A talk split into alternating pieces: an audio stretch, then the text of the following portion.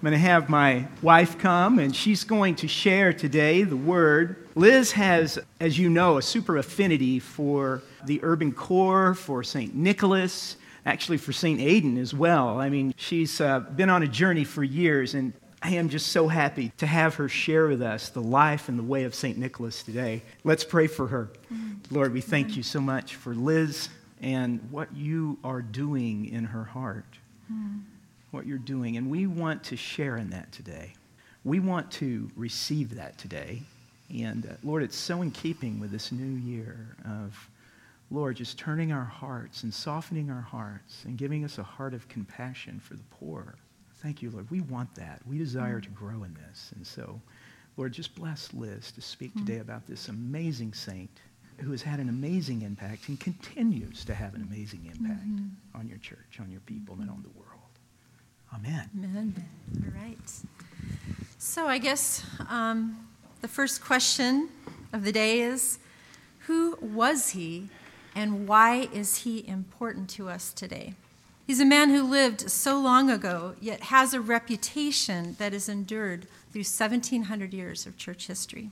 His feast day today arrives in Advent as we look forward to the coming of Emmanuel, which we embrace yeah. this morning so well. Yeah pondering the appearing of the Christ child and preparing for the return of the King of Kings. But, as we all know, Christmas is 19 days away. And if you're like me, the tree's up. Last night, while I was uh, reading, our emails were flying back and forth with my kids about the Amazon wish list. That's how we do it in our family. So Christmas is on us, whether we like it or not. In our modern Western world, the ultimate and most recognized of all gift givers is Santa Claus. And Nicholas is the inspiration for all of it. Santa Claus is coming to town. Christmas morning, the only morning in America when families with children never need an alarm clock. It's a race to the room with the Christmas tree to see who gets there first to behold mountains of wrapped presents that weren't there the night before. Hung stockings are stuffed with candies and goodies. My parents, like most parents in the 60s, fully embraced all the folklore around Santa Claus. Santa decorations were everywhere. I remember anxiously wondering for weeks if Santa would get it right, if he got the update that I really wanted the easy bake oven and not the Barbie house. What would, would Santa get it right? And how would he get down our chimney? We didn't have a fireplace. On Christmas morning, I stood in awe, staring at the empty milk glass and cookie crumbs left on the coffee table. As life happens, an older kid who is a friend of our family burst my childhood wonder one day and pronounced with surety Santa's not real. It's your dad who sets up the toys. Santa, as he is known today, was the result of the melding together of many European traditions. In 1822, the poem Twas the Night Before Christmas was written describing St. Nicholas as a jolly, fat old man dressed in a red suit carrying a bundle of gifts down the chimney. This was the first time St. Nicholas was associated with Christmas Eve and described in this way.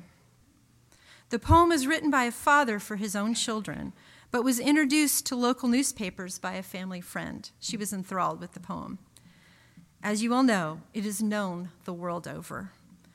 From the inspiration of this story, Coca Cola in the 1930s ran a very successful ad campaign that had this jolly red suited man plastered on everything and everywhere. Later, Macy's Thanksgiving Day Parade made him the star attraction, and movies and songs followed. Our culture became thoroughly imprinted with Santa Claus as our symbol of generosity and gift giving. So, who is this St. Nicholas that was in the memory of the father who wrote, Twas the Night Before Christmas? He was born around 280 AD and died around 340 AD.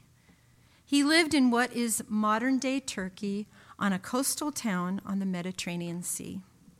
The earliest known biography of St. Nicholas was penned around 814 by Michael the Archimandrite. We know that he was raised in a devout Christian family, and he was an only child. He also became orphaned. His parents died during an epidemic, and he inherited great wealth. He was then raised by an uncle who was a priest and was trained in the monastery. He entered the priesthood and began to distinguish himself for his generosity and care for the poor. He gave away his fortune and was a champion for the needs of his community during a devastating famine. He became the bishop of Myra and served there until his death. He was jailed for years when there was a great uprising of severe persecution in 303.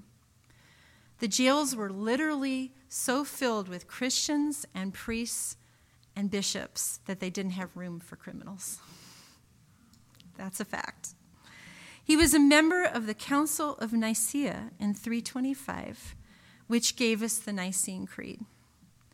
Nicholas is one of the most revered and well known saints in church history. There are volumes written about him. I've only studied a little bit about his life, but it is, there's just so much written. There's just so much. There's so many scholars who have been fascinated with his life. After his death, he became a worldwide celebrity. In our day, it would be like the rock star. There are more churches named after him than any other saint except Mary. In the Eastern Church, he became known as a wonder worker. Stories of his character and the miracles attributed to him were carried by sailors to ports all over the world. He is the patron saint of dozens of occupations. Since I became aware of St. Nicholas and his profound memory in the church, I have wanted this feast day in Advent to be recognized by our church family. I know that there are legends and myths about this man, but there's one story that has survived that I feel gets to the heart of why he is so important to us today. Most scholars agree that this story probably happened, and this established his reputation as a Christ like servant leader. As told by Michael the Archimandrite, Nicholas was, as a young priest, heard about his neighbor. Maybe this neighbor wasn't even a follower of Christ. Maybe this neighbor didn't even count Nicholas as his priest. But, quote, one who was famous and well born, but because he was squeezed by great poverty and lack of resources. He had gone from being well off to extreme indigence. Another quote He had three daughters who were shapely and very attractive to the eye, and he was willing to station them in a brothel so that he might acquire the necessities of life for himself and his household. This neighbor was in family crisis. The reality of the day was if you didn't have a dowry for your daughters, no one would marry them. So he had three daughters who were, for all intents and purposes, destined for a life of misery. In desperation, this father was willing to sin himself and then cause his daughters to suffer sin and devastation. This had to have, I think, in my imagination, completely alienated him from his community.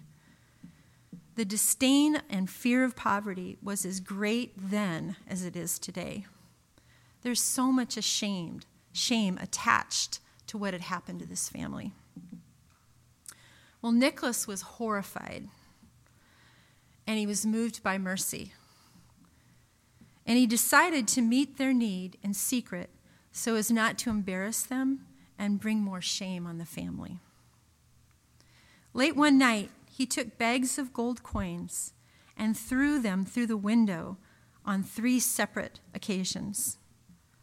The first time that he threw the coins through the window, the father took the money had landed on his floor and he purchased his oldest daughter's dowry this man was beside himself with thanksgiving to God. A second time, Nicholas, in, in the night, again threw coins through a window. Again, the father purchased the dowry for his second daughter. He was in shock and awe. He decided at this point, I have got to find out who is doing this. So on the third night, he stayed up all night to see where those coins were coming from. Sure enough, Nicholas, in the dark of night, threw a third set of coins through the window, and the man ran out and caught him, grabbed him, fell at his feet in gratitude and tears. I just feel like out of so many stories of Nicholas, I believe this is endured because it touches all of us. The magnitude of a simple but generous act can have a profound effect.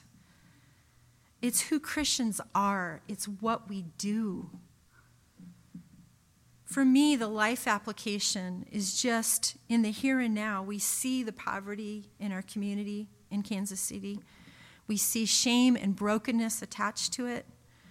And it's just like do we go about our days? Do we shut off our hearts? Do we become indifferent? Or does it move us to mercy?